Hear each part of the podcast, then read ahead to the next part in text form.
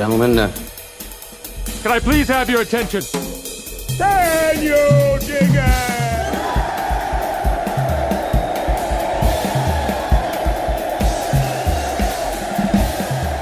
Greetings, dear listeners. This is Jonah Goldberg, host of the Remnant podcast, brought to you by the Dispatch and Dispatch Media.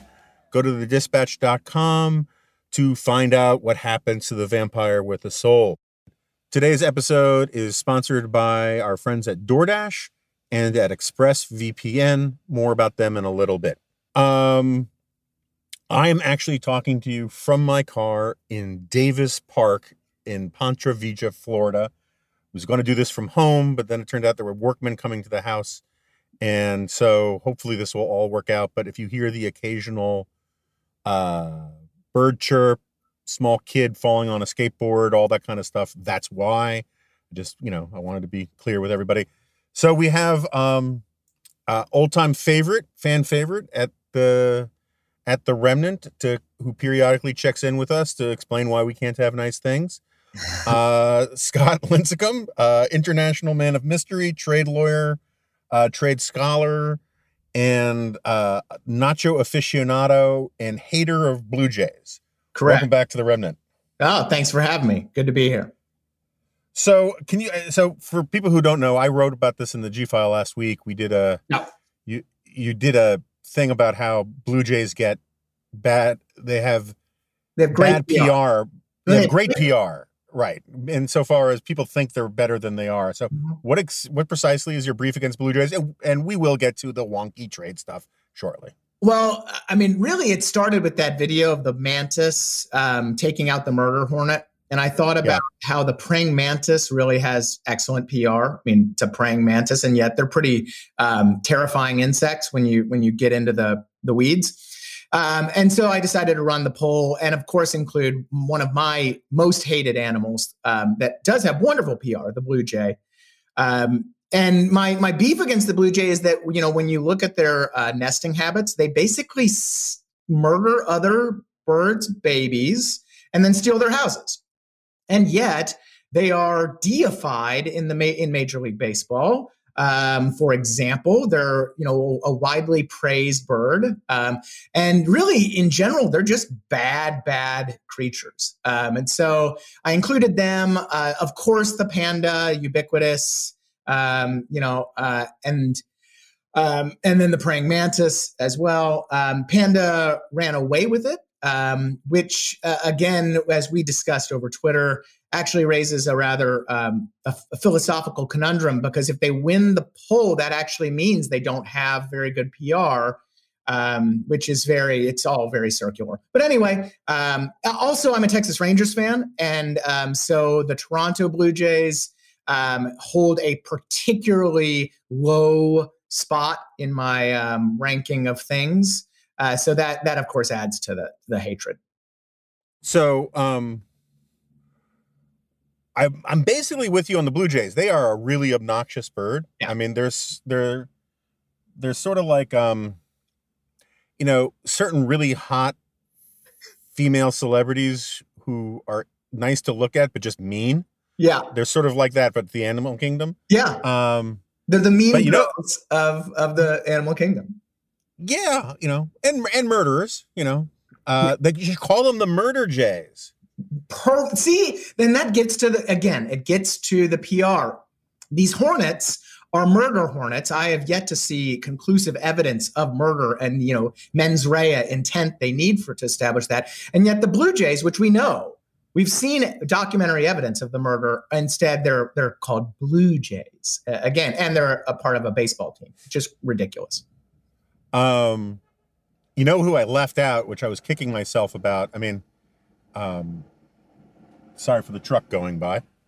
Um, so, so I left out um, in my twelve hundred word digression. Um, dolphins. Yeah, that yeah. Dolphins. Dolphins are rapists. Dolphins like are, are gang rapists, and it's unbelievable. And um, I'm still, and yet I am still oddly pro dolphin. Um, Yeah. Even though I guess you know, Me Too has not hit the dolphin world yet. which is surprising given you know how uh, smart They are. You would think that that that had would have trickled down by now. Yeah, I, I I've I've actually thought about this a lot. In that, I am fascinated at how it's kind of a stony point, but I think it's an actually interesting one. That in all of like the Disney, Pixar, kind of Hollywood animated animal stuff, um, the only way you can actually convince people that, uh, say, polar bears or any of these animals, really lions, are great, is by making them act like human beings. Yeah. Because if they actually acted like themselves, yeah, you you know, like try to make a Disney movie where you actually show the lions tearing out the throat of the gazelle. Yeah. You know, the kids are really barfing in the aisles. But we need a anyway. real a real Disney adventures movie. I think that'd be that'd be a, a big hit with the kids. I, I, think it would. Although, did you ever watch Jonny Quest when you were a kid? A little bit, yeah. Starring, yeah, Mike, I mean, starring Mike Pence. It that's right. Yeah, that's a good way to put it. Um, if you um, if you watch it today, it is so un PC. Yeah. Oh, um, yeah. They use real guns. They shoot quote unquote savages all the time. Oh yeah. Um, and I think they kill animals in it, but I'd have to go back and check on that one. Um, anyway, all right. So uh, it's the end of the world as we know it. Um, the economy is uh, um, it's the kind of thing. Not to get too graphic, but it's it's not even just going down the toilet. It's sort of like you got to call a plumber because it's it's clogging up the pipes further down the road.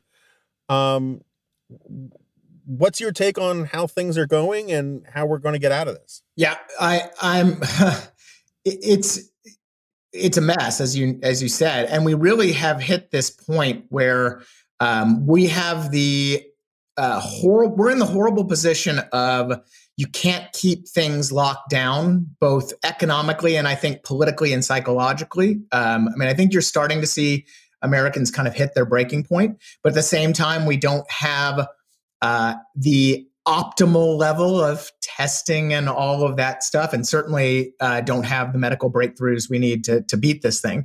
And so we've we've hit this point where you're going you know you're seeing these gradual reopenings um, but uh, people aren't going to um, just resume life as as we know it or as we knew it um, so it's going to keep economic activity depressed. Now, I'm I'm generally pre reopening. Uh, I mean, granted, I have the luxury of living down here in North Carolina, where we've had a a relatively easy go of it. Um, our hospitalization rates and free ICU beds and all that stuff on terms of resources are excellent. Um, we have a really big problem in nursing homes, but but um, broader uh, than that, the the virus is pretty uh, stable and under control. So so here, um, you know, it makes a lot of sense. Now, um, so you, but you said you're pro reopening. Yeah, pro reopening. I think I think you said pre reopening, and I was pro, curious pro. where, where and, that was going. Yeah, and so, but you know, I'm a big fan of localism uh, in in this sense. Um, you know, I one of the things that's very frustrating is um, you know even you know being in the DC media complex of sorts, but living outside of it um, is watching everyone um, make New York, DC, even you know places out west, San Francisco, wherever, or Seattle, uh, as kind of the the paradigm or the example. Right. Whereas you know the, the rest of us in the hinterlands uh, really have a completely different situation. You know, in terms of density and in terms of economic activity and and the, the nature of the businesses here and that kind of stuff. And so um, I'm I think that it, of course, needs to be, if not state by state, then county by county. I mean, we, again, in North Carolina, there's a huge difference between out here in Raleigh compared to what's going on in Charlotte. Right. Um, and, and so I, I wish that was the level of the debate, but it's not. And um, that's, I think, a problem. Um, now, back going going back to the economy, it looks like we're going to have what they're calling a swoosh uh, instead of a V-shaped recovery, it's going to be kind of this straight down and in a very gradual uptick. Again, because it looks like individuals, not states, were the primary source of the the decline in economic activity. Um, and I've talked to people here who say that their companies, regardless of what the governor does, they're staying closed. Um, right. And so, and you combine all of that, and I think it's going to be a really tough slog. Um, the only good news, it seems, recently is that the vast majority of the layoffs, I think something like 70 plus percent, um, have been categorized as temporary, which is good.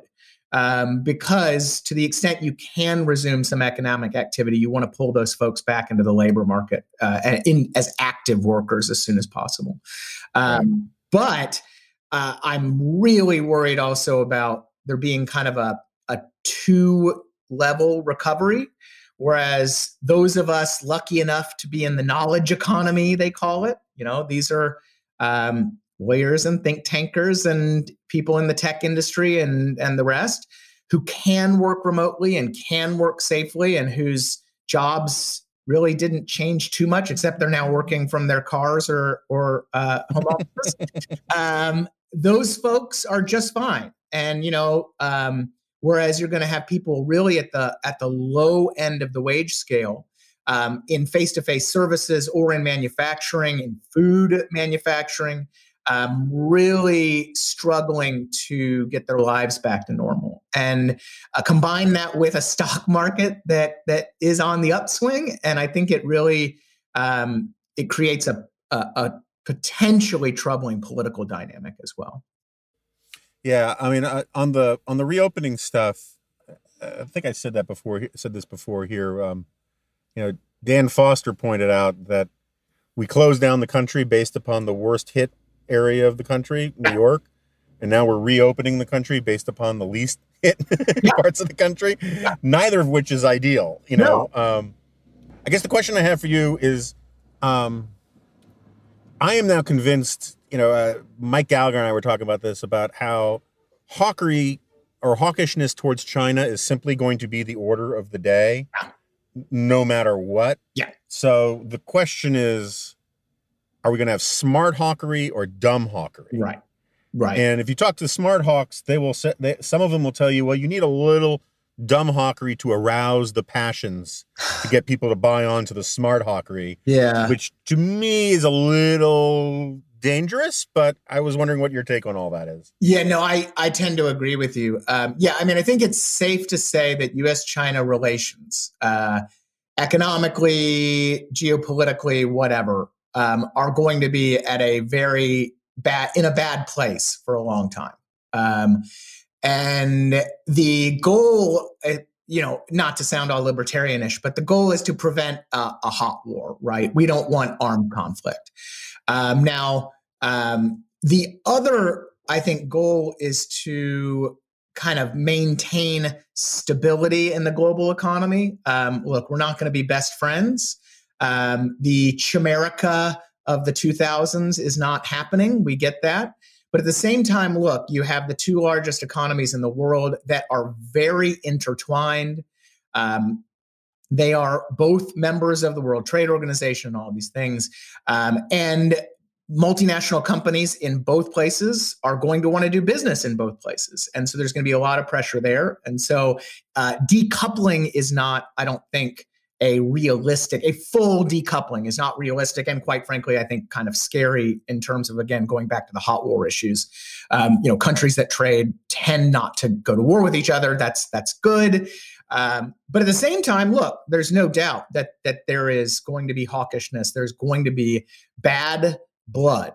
And so how do you manage it? Well, yeah, I I'm with you. I think that that it, letting the bad hawks um, run point on this is a very bad idea, and it's a bad idea for a couple reasons. One is that I think we've learned in the last few years that these things are not controllable. Um, whether it's the animal spirits of of the voters and of the, the um, you know the the general nationalism that this arouses in the United States and China, that's a problem. But also because these policies end up getting implemented sometimes, these bad hawkish policies. And that actually um, prevents smarter policies. Um, and, you know, look, there's a great, the, the example I would use is um, turning away from something like the Trans Pacific Partnership, which was in large part intended to counterbalance uh, Chinese influence in the Asia Pacific region, um, to give close allies, whether it's you know Japan or whatever, um, an alternative to the Chinese market while solidifying economic relations with potential uh, import alternatives like Vietnam. So there was this great opportunity there. And instead, so that's, I think, what you would call kind of smart hawkishness in the sense of creating legitimate alternatives to China um, and creating market incentives to do business with these countries. Um, unfortunately, we we ditched that on day one. Um, and instead um, just chose blanket tariffs, right? And um, at the same time, um, ignored the potential for multilateral cooperation by attacking all of our friends and all this stuff. And so, um, again, I think you know that's kind of dumb hawkishness um, uh, overtaking the the good. So, um, I'm not optimistic that you can kind of harness the the tiger, no pun intended, um, and and and ride it to victory. um, so I mean, in terms of dumb hawkery, um, I mean, I'm with you that I think the tariffs were counterproductive. I thought TPP, whatever problems you had with TPP, there were there were there were smart criticisms of TPP, and there were an enormous number of dumb criticisms and otherworldly criticism of TPP. But um, you know, it's really kind of fascinating to watch what is happening um, in the sort of eggheadosphere that we live in.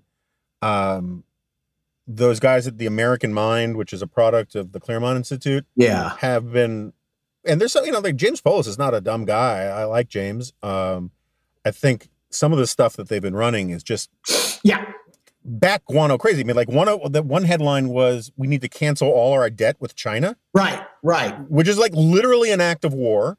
Would would would we're about to spend trillions of dollars on uh, or we're spending trillions of dollars fighting the pandemic and and and putting all of this money on the books of the Federal Reserve, and then you actually want to like question this the the validity of our debt. I mean, it just mindlessly, dangerously stupid stuff right. like that. Yeah, and and uh, you know it, that's exactly it, it. It concerns me when when you see that stuff coming from a place like like Claremont because they're influential, and it again, I don't I don't think we can control. I mean, I think the last four years have taught us that populism is not a a controllable vehicle for achieving your sound policy uh, prescriptions, right? I mean, they're it, it, particularly on the international side, on trade and immigration, that these things tend to spiral out of control, and then the next thing you know, you you end up um, with a lot of the policies we've seen in the last few years. Um, but again, you're right. You know, those things have major repercussions. And I think that even if they're not implemented, having prominent people close to the administration or in the administration parroting this stuff um, can also have knock on effects um, and real policy effects. Um, and again, in the in the goal of avoiding an actual war, um, I'd like to see us be a little smarter about it. You know, the way that I've always kind of put it is there is a place for aggressive multilateralism. So, using the WTO as a vehicle through disputes and negotiations and all that kind of stuff, trying to isolate China there. Um, there is a, a, role for aggressive regionalism using things like the TPP. I would love to see us get closer to India, for example, um, as a, a counterweight. Um, and then aggressive unilateralism, really using a, a scalpel and not a sledgehammer or a shotgun to go after the truly legitimate um, and problematic uh, trade and economic policies, um, whether it's you know sanctions and export controls or going after state-sponsored hacking and that kind of stuff. But instead, um, you know, you just kind of have this blanket hawkishness, um, while at the same time that hawkishness is now providing a vehicle for some really idiotic protectionism and nas- economic nationalism ideas. Um, you know, this whole supply chain repatriation thing that is just really popular. Um, uh, you know, Bob Lighthizer yesterday in the New York Times uh, wrote about we're going to bring back all our manufacturing, and um, there's a big push right now um, among a lot of folks on the right. And China is kind of the springboard for that. Um, and, you know, the idea of creating a Jones Act for the pharmaceutical industry terrifies me. Um, mm-hmm. As, as I think, you know, history shows it should. Uh, what, what do you explain to people what the Jones Act is yeah, and what that so means? The Jones Act is a law that's about 100 years old that requires any ships that are con- engaging in commerce between U.S. ports. So let's say you're shipping natural gas from Houston to Boston. Um, you have to use a ship that is not only made in the U.S., but crewed by Americans and owned by Americans and flagged in America. So the combination of all of these rules, so it's it's about as strong protectionism as you can get. The United States have has resisted any efforts to liberalize in whether it's the WTO or trade agreement negotiations or domestic law. The Jones Act lobby is extremely effective in keeping all of these things in place. Um, Just out of curiosity, because I've always wondered this. Yeah. In the Jones Act lobby, who are i mean is it is it who is the who are the most powerful players? Is it the the shipping companies shipping. or is it the yeah. the longshoremen unions? Both but they it's a extremely i'll put it this way it's it's an ex, they are a tip top organization in terms of lobbying to maintain their rents. Um, i mean they are they have politicians spouting the company line. They they are very very good at at what they do and that those efforts have helped preserve this law for, like I said, a century. Now, what right. has been the result of now, and, and, it's all on national security grounds. So it's very similar in, in a lot of ways to the arguments you're hearing now with respect to medical goods and pharmaceuticals. Um, right. Must have this this domestic base, this manufacturing base, this shipbuilding base. For now, for them, it's military issues for you know having a navy and that kind of stuff. But here, it's of course for for pan, pandemic response and all of that, right? So the, the the result of the Jones Act has been a slow and steady destruction of the U.S. merchant marine fleet. Um, there are very few ships these days that are actually able to be called up for service. Um, during the Gulf War, for example, we had to borrow ships from other countries. uh, the at the same time, U.S. shipping costs are astronomical. Um, it costs like five times as much to build a ship in the United States than it does um, to build them elsewhere. Um, and at the same time, these restrictions create pretty substantial price increases for the costs of goods to ship to places that are are waterbound, like Puerto Rico and Hawaii and Alaska and the rest. Um, increase prices in the U.S. to a lesser to the contiguous U.S. to a lesser extent, but they still do lead to price increases there. So let's apply all of those things. Oh, and and in general, the U.S. merchant marine fleet, the shipbuilding industry is thought of as being pretty kind of old and decrepit um, keeping ships in service long after their retirement date, that kind of stuff. So now let's apply that to the medical device and pharmaceutical industries where you want low prices, really high levels of innovation, and of course, abundant supply. Well, you can, I think, hopefully see the, the problems here that, you know, again, creating a Jones Act for medical goods requiring American purchases, requiring um, you know all these kind of domestic production um, would would result likely in a a kind of zombie industry that spends a lot on lobbying and not much on innovation, um, and of course increases the cost of critical essential medical supplies during non-pandemic times. So um, that strikes me as a very bad idea. Uh, and again, you're seeing a really significant push from from the administration, from people in Congress, um, to to have this kind of repatriation of our supply chains, regardless of the fact that the data actually showed that at in 2018 about 70% of all American consumption was of domestically produced goods. We're seeing domestic companies right now ramping up production. Uh, is it seamless and perfect? No, but it's it's not nearly as catastrophic as as people claim. Um, and of course, again, you know, we're in a once in a lifetime, hopefully, uh, situation.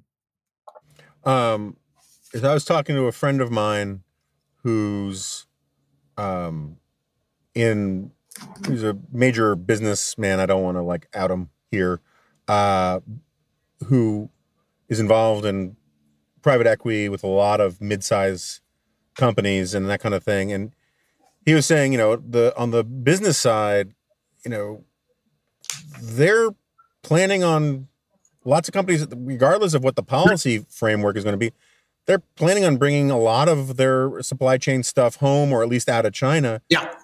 And that's going to happen regardless of, I mean, that's one of the things that's sort of frustrating across this whole period right now is this assumption by by many on the left and the right that that the policymakers have these tools that allow them to actually do the things they're talking yeah. about when in reality it's it's much more complicated and there's a lot of lag time and has to do more with signaling than it has to do with actually making you know willing things to happen but one of the points he was making to me is that the tool and die stuff and a couple of those kinds of things america's just basically gotten out of a lot of those businesses to a large extent and we don't we literally don't know how to recreate that stuff, at least not quickly here, and we don't have the latest IP to do it, even if we wanted to. And it's it's so this idea that you can just flip a switch yeah. and pull all our supply chains home is just not true. So even if you are a hardcore hawk, right, which I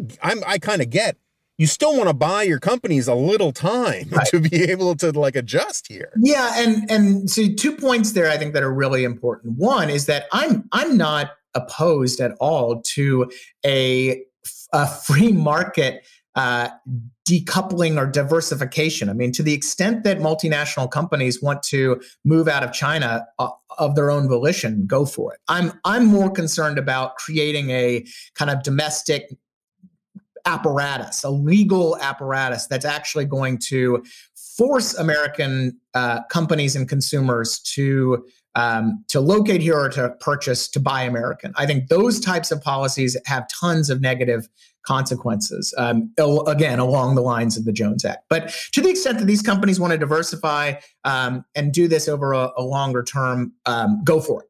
Um, the um, the other issue you bring up is is something I've I've mentioned a few times is that you know one of the big problems with the Trump administration's protectionism is how ham-handed it was. Is that I could craft an, a hawkish economic nationalism platform that that creates uh, at least a realistic possibility of this type of of uh, diversification or decoupling happening. And instead, we got basically just blanket tariffs on toasters. Um, and and baby clothes and and and and did it overnight. Um, you know, in which, like as you said, you know, changing supply chains takes at least a year.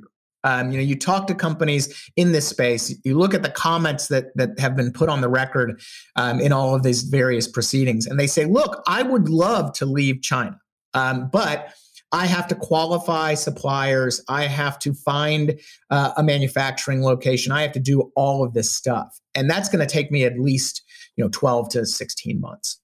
And so they put all these comments on the record, and then tariffs came down 90 days later. Um, at best, in some cases, it was something like 45 days, which just creates, of course, just a massive shock um, to right. businesses. And then because now these American companies are paying the tariffs, sorry to those out there that think China pays them, um, they now don't have the capital to invest in any sort of reshoring they might have done anyway. Um, they have less capital for innovation. They have less capital for payroll. There was a, a recent study that showed that, you know, in the coronavirus time, um, companies were having to choose between uh, keeping folks on payroll or paying the tariffs that they had come due. Um, and there's been a push for some tariff deferral, which the administration has thus far denied.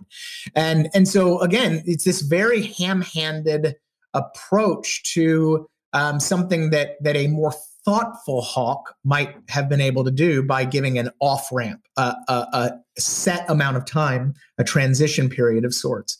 Um, and, and so instead, you're left with just a giant mess.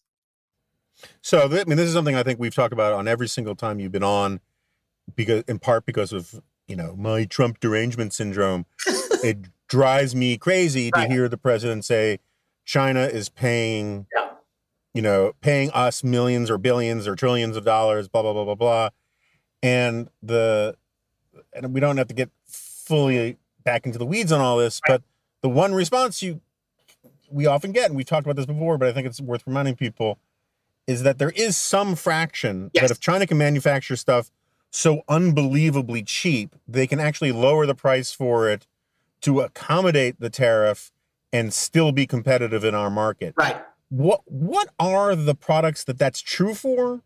How much of the tariff is actually being absorbed by them? Like what what is the current state of the study on this stuff? Well, so so far it's the I haven't seen any updated studies from from uh, earlier this year, uh, but as of as of say January of this year, it was still American consumers paying upwards of ninety above ninety five percent of the tariff cost. Um, the only products where you're seeing uh, an actual, you know, China eating the tariff of sorts are going to be those products that have really substantial quantities outside of of China, um, substantial production, and you know this again gets to a bit of the you know the the Trump administration trade policy is all sorts of contradictions, but one of the the latest contradictions that I, I enjoy is the claim that a we are utterly dependent on China for medical goods, but b China is paying the tariffs on these medical goods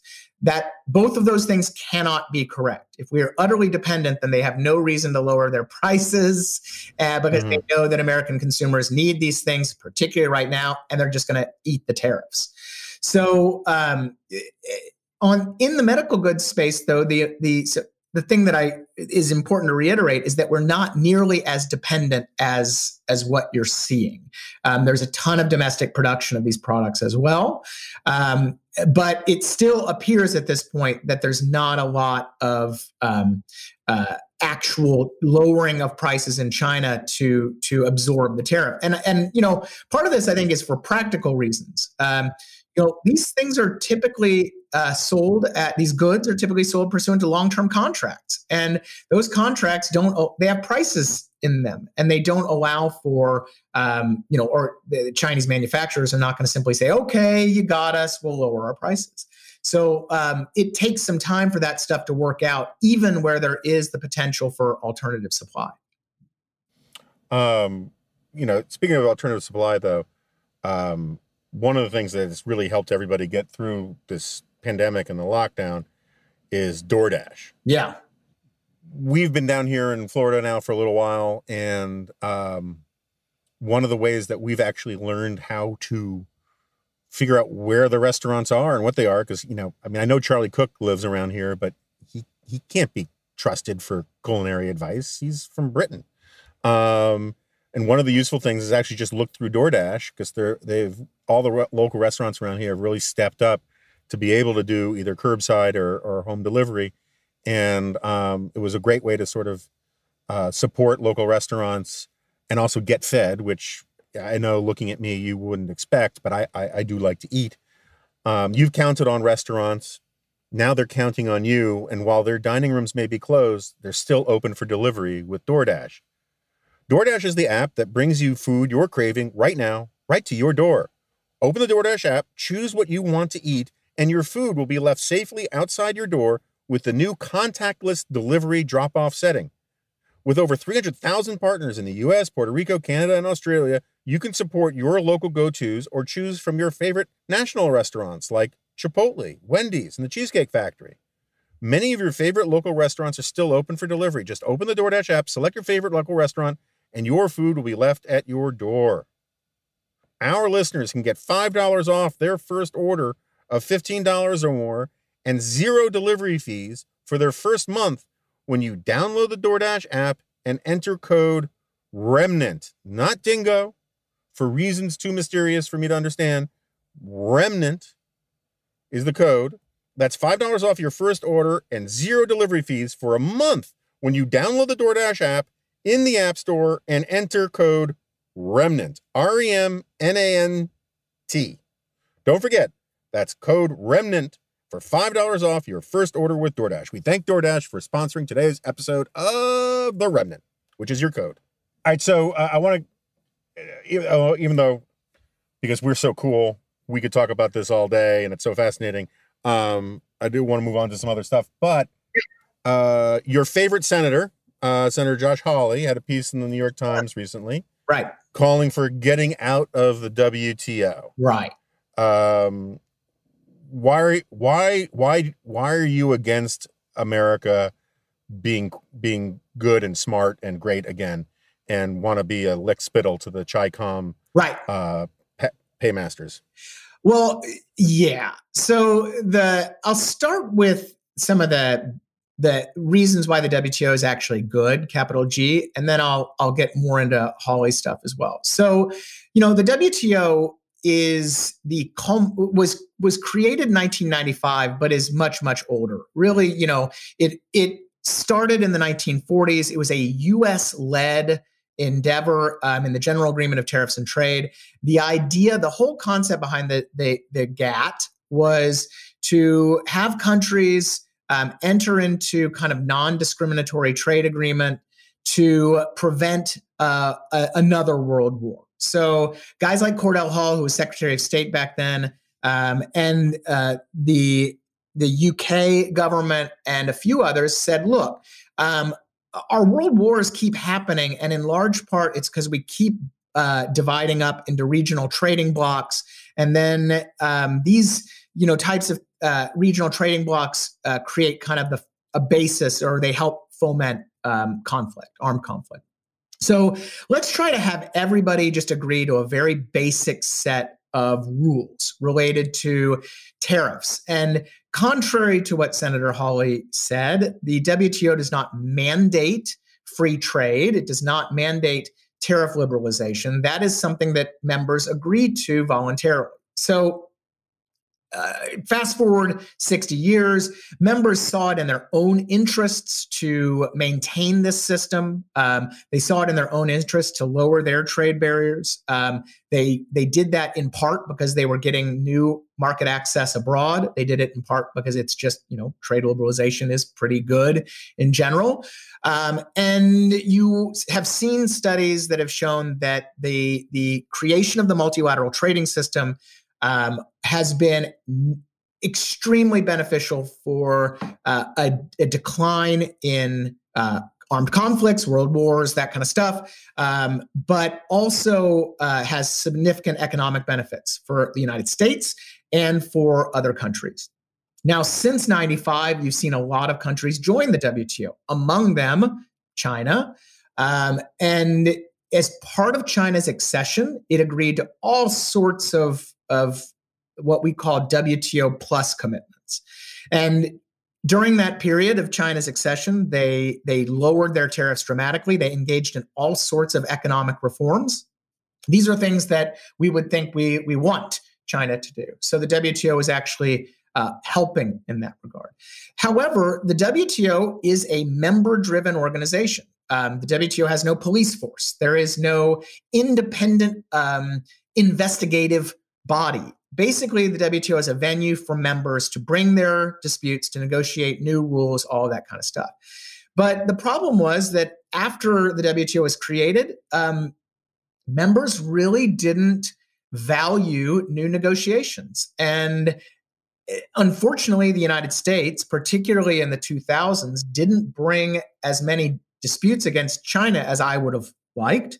Um, and uh, even though our track record at the WTO, co- again, contra Josh Hawley, is um, extremely impressive. The United States wins upward of 90% of the cases it brings. Members tend to comply with those decisions. That's another really neat thing about the WTO.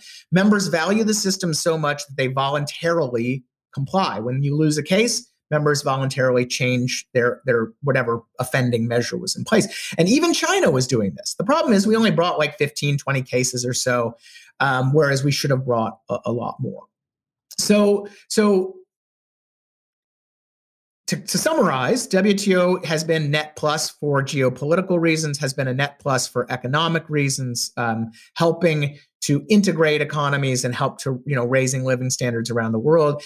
Uh, a recent study showed that U.S. withdrawal from the WTO would cost trillions of dollars, um, uh, and including uh, hundreds of billions in the United States, um, and that you know the uh, dispute settlement system has been extremely effective in encouraging members to voluntarily change their their offending trade behavior. Um, is the WTO perfect? No, there are actually um, a lot of flaws. You know, we need new negotiations on things like services and state-owned enterprises and other things like that. Um, we need some some tweaks to various development rules, but throwing out the baby with the bathwater is just simply idiotic. Um, and particularly idiotic, going back to the Hawley op-ed, um, when you consider that there is no viable alternative. Um, and that's really, I think, the, the most frustrating thing, leaving all of the factual errors aside um, and the half truths in that op ed and Hawley's subsequent tweet storm, which was equally bad. Um, the, the, he concludes with the classic, we'll find something better. Well, what is better? The you know WTO has 164 member nations. Uh, the United States couldn't even seal a TPP deal with 12 nations. Um, the United States is now furiously trying to reconstruct the TPP and and has done a extremely subpar job achieving half deals here and there um, with, for example, Japan. Uh, the United States couldn't even complete a deal with the European Union, um, and of course, Trump's EU trade deal has has become vaporware. There's no deal there either. So the idea that we're going to leave a uh, a functioning but imperfect multilateral system and forge out on our own and create some new trade agreement with all of our allies is just insanity. Um, and it really reveals, I think, a, a problem with a lot of populist trade policy is that they they hint on a half truth of sorts, being you know the WTO the WTO's imperfections or uh, job losses caused by by uh, foreign competition, and then their solutions are either um, bad protectionism, the Jones Act, the rest, or non-existent. This kind of mythical something better, um, and it leaves us the uh, the free trader side of things um, in a, a really unenviable position of just simply um, having to fight ghosts. Um, or uh, even worse, um, being accused of being pro CHICOM propagandists because we simply point out the errors um, on, you know, in Hawley's op-eds and in the rest of populist trade policy.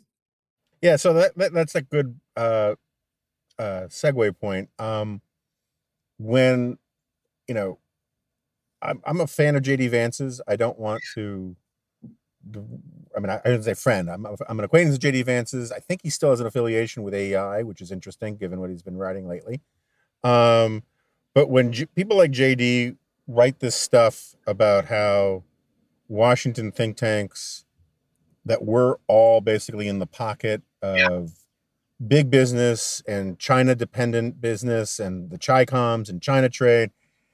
I, I mean, I honestly don't know what he's yeah. talking about in terms of like maybe everyone shuts up when I enter the room, but I just don't know. None of my colleagues, you know, I mean, like he basically at one point described exactly what Yuval Levin does at AEI to say that no one does this anymore. Right. And um uh and so there's this huge sort of straw man thing and so much of of what JD and what Hawley and a lot of these guys are doing um yeah but given that you are arguably the foremost globalist, free trading, right. root cosmopolitan intellectual think tanker, libertarian think tanker around, do you sometimes feel that they're all like deliberately at great length just subtweeting you personally? I, I yes, I do actually. And what's funny is um, I love being called a Beltway libertarian when I live in North Carolina.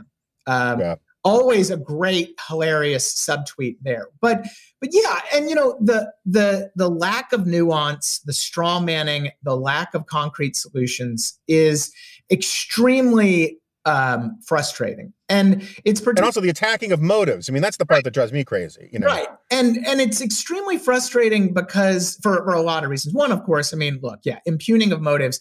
Like I I can't cite enough NBR NBER economic papers and on on trade and war or on the actual economic impacts of of the WTO or of free trade generally or of the China shock. No, no, no. I can't actually do those things. I can't actually raise principled objections to uh, protectionism and and the corruption that breeds or anything. No, no, no. It's simply because I've been paid off by uh, some, you know, either the Chicoms or George Soros or or whatever.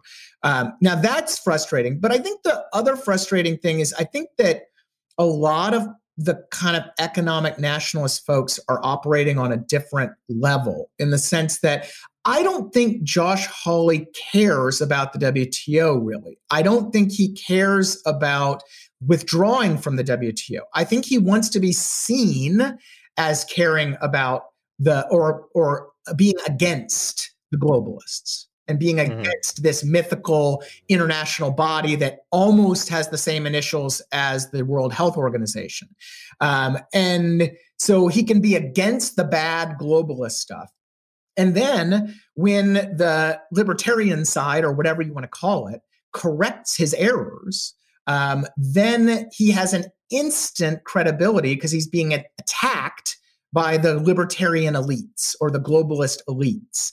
Um, and it's even better when you have uh, some state Chinese state media guy uh, posted a Cato critique of the Hawley op ed. And of course, then now Cato and the libertarians and the free traders have now become tools of the Chinese state, right? right. So there's no actual engaging on substance. It is all this kind of signaling exercise and a, a, a, an exercise in negative partisanship. I am good because I'm fighting the bad and look, the bad are critiquing me, ergo I am good. Now, how I can engage on that is it's it's very like I said frustrating because if I engage on the merits, then again I'm I'm accused of attacking i mean you know elites attacking the the champion of the working man but if i don't engage then you allow this nonsense to kind of fill the vacuum um, and so it really creates an unwinnable situation. Again, and it's only amplified by then being accused of being a paid shill for the multinational corporations or foreign governments or whatever. Um, when, you know, I, have held these views more or less since the mid 90s. Uh, and so the idea that, you know, I've, I'm some tool for having a consistent position for now 20 plus years um, that that is evidence of I, don't know how of my um, my my financial backing. It's just it's all crazy. So one piece of advice the next time you're off in Stad or wherever it is you globalists you know right. one percenters and you know gather to plot your schemes and put chemicals in our water supply that steal our precious bodily fluids or whatever it is on the doing. vaccine now. Remember, we're on the we're on we're looking at the vaccine. Oh, that's right. The, the if you take the vaccine, you're all of a sudden going to have to um uh buy Windows Explorer. Correct. Um, but um, one piece of advice for you, like yeah. I mean, this is this is a free piece of advice. You you take it to the corridors of power. You you explain this to Colonel Sanders, whoever it is that you deal with. Um, the next time you create some globalist sorry, globalist uh, international organization. Um, don't put the word world in it. Yeah. It's triggering. Call it, you know, the uh, you know, the the bulwark for uh family and and homeland organization. You know, yes, give it some some some good sort of folk and fatherland and right. and and right. and language to it you know, it sort of like reminds me of Parks and Rec. There's a great episode where it turns out that the town of Pawnee, Indiana, was once uh, controlled by a an alien god cult um, named Zorp, and the these Zorp worshippers were apocalyptic and expected him to come down with his lava breath and destroy the planet. And but they called their cult. They didn't call it the Zorp cult. They called themselves the Reasonableists because that way anybody who attacked them seemed like they were anti-reason yeah, that's a great. you guys got to think like that. Yeah. Yeah, well, you know, maybe we need to go back to the name GATT, the General Agreement on Tariffs and Trade. Then, you know, there's no there's no uh, world in there. Um, you know, you raise a good point. Um, it it and the funniest or the most frustrating thing is that the attacks on the WTO have got to be some of the most misguided because it's just completely fails to misunderstand or, to understand what the WTO is. You know, I, I mentioned before, but the WTO is this kind of relatively small organization in Geneva that essentially provides a venue for a bunch of countries. Um, and it provides a baseline set of, of trade rules. Um, and it's not part of the UN. It's not this like sprawling international bureaucracy. There are not guys with little blue helmets that that show up in Africa or wherever. Um, it's it's such a benign uh, organization. Um, not, it, of course, it has its imperfections, but um, to to create this globalist straw man out of the WTO uh, is a really, I mean, for those who understand the organization, it's it's downright comical. Um, the problem, of course, is that that these attacks have uh, real potential, and this again goes back to what we were talking about earlier about trying to corral the populist animal spirits. Um, I mean, look, you know, maybe uh, this WTO withdrawal thing is thought of as crazy and is disregarded, but maybe it starts to gather steam, and then and then you know what what happens? Um, that would be very bad. Um. All right, so we have a hard out for you because you have to go to one of your uh, special fancy hotel meetings with clever cheese and and bottled water I can't pronounce. So uh, very quickly, um, you um, I can see you from here. You have very short hair, in yeah. part because you raffled off yes your hair basically to raise money for a food bank. I contributed. Yeah. Um, how much did you raise? What were the rules? Because I'm thinking about doing this. As you can see, you know, I look like I just I've been in a coma for six months. You do have a Unabomber thing going on at this. Pretty sweet. Um, so what we did was I was just going to buzz buzz my head because I you know haven't seen a barber in two months. Uh, I miss him. Um, so uh, someone on Twitter suggested I do a mohawk. That seemed to gather some steam. So I announced that what I would do is leave. I, I would I would leave the Mohawk for every five hundred dollars we raised. I'd leave the Mohawk for a day. So okay. if we raised five hundred bucks, I kept the Mohawk for a day, and of course posted pictures. Um, we ended up raising about four thousand um, dollars, only like thirty six hours. So I also created a a, a hard a hard out of sorts, saying, okay, we're going to leave the, the, the bidding, the donating open for X amount of time is about two days, um, and you have to post a receipt in the replies of of the tweet, the original tweet. Um, so I just did that, and the response was really awesome. Um, and uh, I imagine someone with um, with your reach, Mr. Goldberg, could really help a lot of hungry people. Um, and so I really highly recommend it. And quite frankly, um, let's face it, you're a Gen Xer, I'm a Gen Xer. It's every Gen X guy's dream to have a mohawk at some point in our lives. And this provided an excellent excuse. Um, and so, yeah, I, I did it. I thought I looked actually kind of badass. Um, and uh, kept it for about a week. I, I, and uh, you know, all was good. And so you went full bald around the mohawk. So I did, I, mean, I did the tightest guard you could get on the sides. So okay, zero guard. So it left a little bit of stubble, but yeah, and then went pretty high up. Um, which actually carving your own mohawk is very easy, except the back. Um, uh-huh. You have to have someone help with the back. Uh, that is yeah. I, would have my daughter do it. I think. Yeah, so. yeah. So and uh, so yeah, just take the the straight zero guard or whatever, and go up the sides, and then you kind of just carve into it, and that's it. Um, it was uh, it was it was fun. Yeah. All right. So you know you know what else is fun? Watching things on Netflix with ExpressVPN. So we all know that ExpressVPN protects your privacy and security online, right? But here's something you may not know. You can also use ExpressVPN to watch movies and shows that are only available in other countries. Now that so many of us are stuck at home, it's only a matter of time until you run out of stuff to watch on the American Netflix. So now you can go and watch stuff from using ExpressVPN to binge, uh, you know, Rick and Morty from Netflix France or Brooklyn Nine Nine from Netflix Canada. ExpressVPN hides your IP address and lets you control where you want sites to think you're located. You can choose from almost 100 different countries, so just think about all the Netflix libraries you can go through. Love anime? Use ExpressVPN to access Japanese Netflix and be spirited away. But it's not just Netflix. ExpressVPN works with any streaming service Hulu, BBC iPlayer, YouTube, you name it.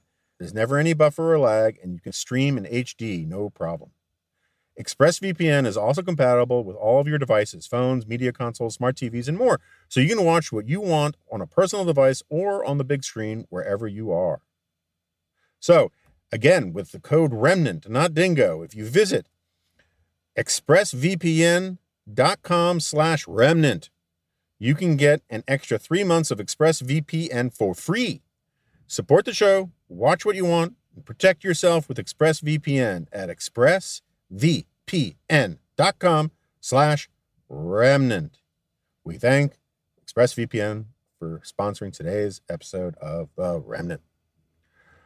So, Scott, it was great to have you here. I appreciate it. We didn't get a chance. I know you got to go, but we didn't get a chance to talk about nachos Yeah. and what may be the biggest news in the nacho world Yeah. In the last 50 not not since the the great nacho kitchen fire of 1917 um has there been news like this where Guy Fieri or Guy Fieri I never understand why it's Fieri and there are only R's in his name uh but Guy Fieri and um Bill Murray. Bill Murray are going to do like a nacho off this Yeah. is huge Yeah, I'm really worried about this. I have a few minutes to to expound on this, but I I uh, I'm really worried that so Guy Fieri is known for trash can nachos, which uh-huh if you could have a if there were the physical manifestation of of a something I oppose, it would be Guy Fieri's trash can nachos. Um, you know, it's really it's it's it, it terrifies me. So I'm I'm really what if we put export controls on trash can nachos would that bother you even more It would.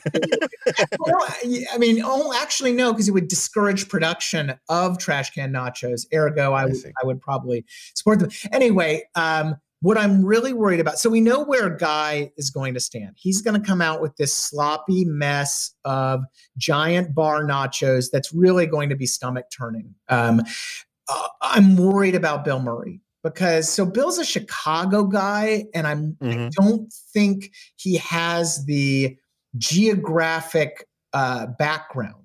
Uh, I don't think he was raised right. And so I think he might come out also with this kind of sloppy mess of nachos. And then, you know, it's like the Iran Iraq war of nacho offs, um, which is, you know, I don't know whom I'll, I'll root for. Um, and it'll, it just all be very depressing.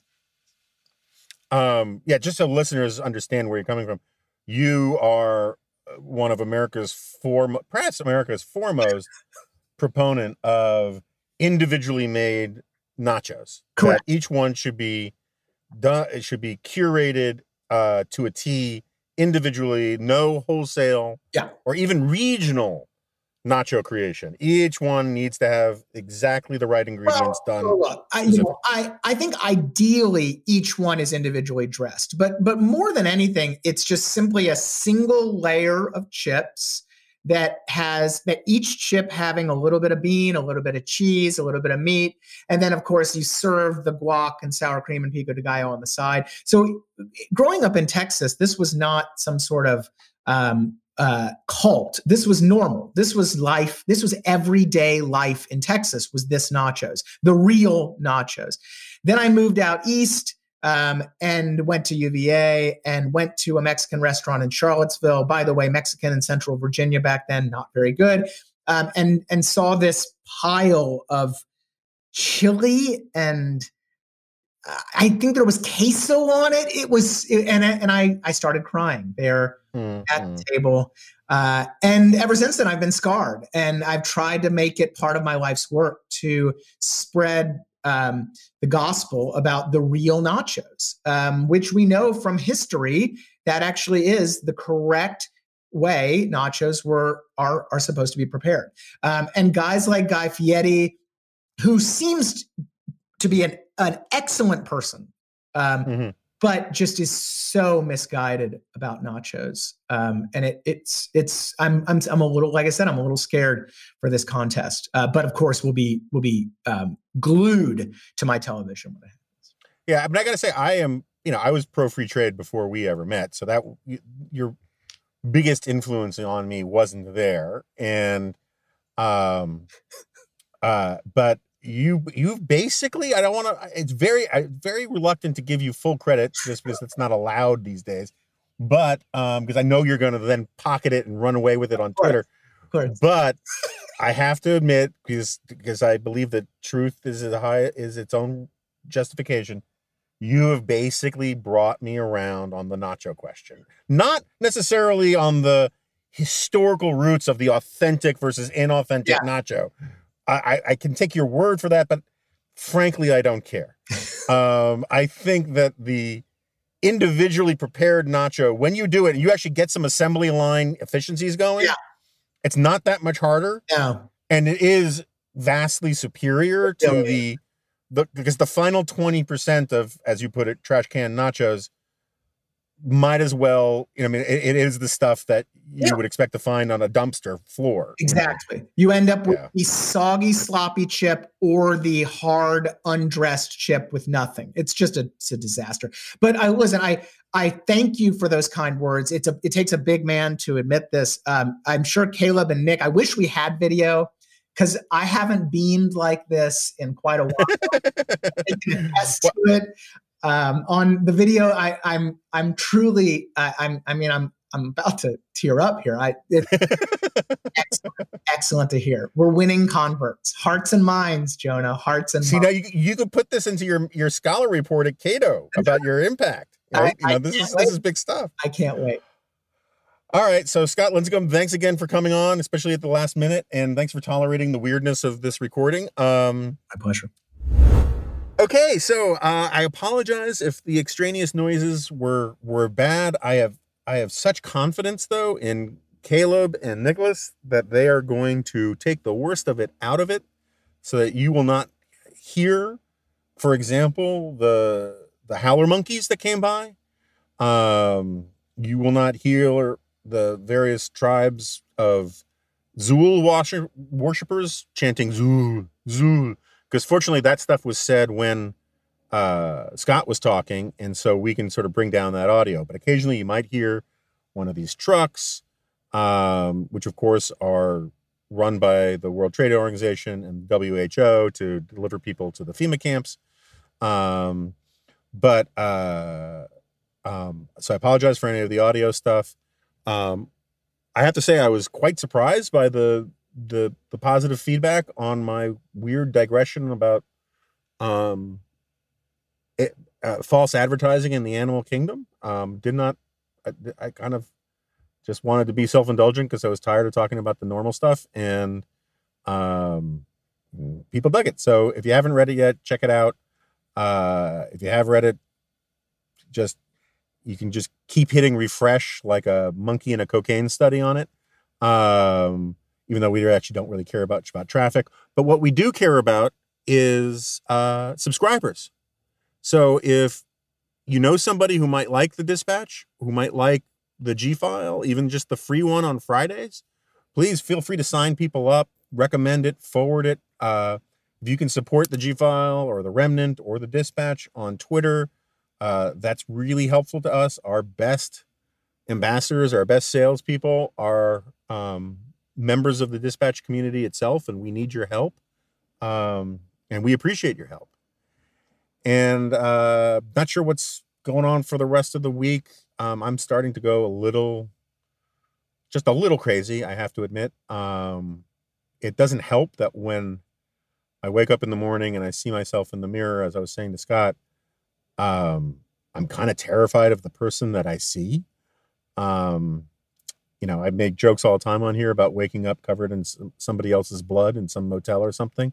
I now look more like that guy than I have ever looked. I'm still not covered in blood. I am covered in dog hair, but that's a different story. Um, and uh, so it, getting some, you know, support and positive feedback from folks helps, you know, keep me going because, uh, you know, I just, I'm I'm starting to come apart at the seams um, a little bit. And uh, other than that, uh, please go to the dispatch.com for all the usual reasons and and and and you know frankly for some quirky reasons. Uh, you know come to the dispatch.com and sign up uh, for our various products and newsletters simply because vests have no sleeves. I mean i don't you know your motives are your own. I don't question your motives. I just you know i want you to uh, you know have the right actions. So with that um thanks again and i'll see you next time. No you won't. This is a podcast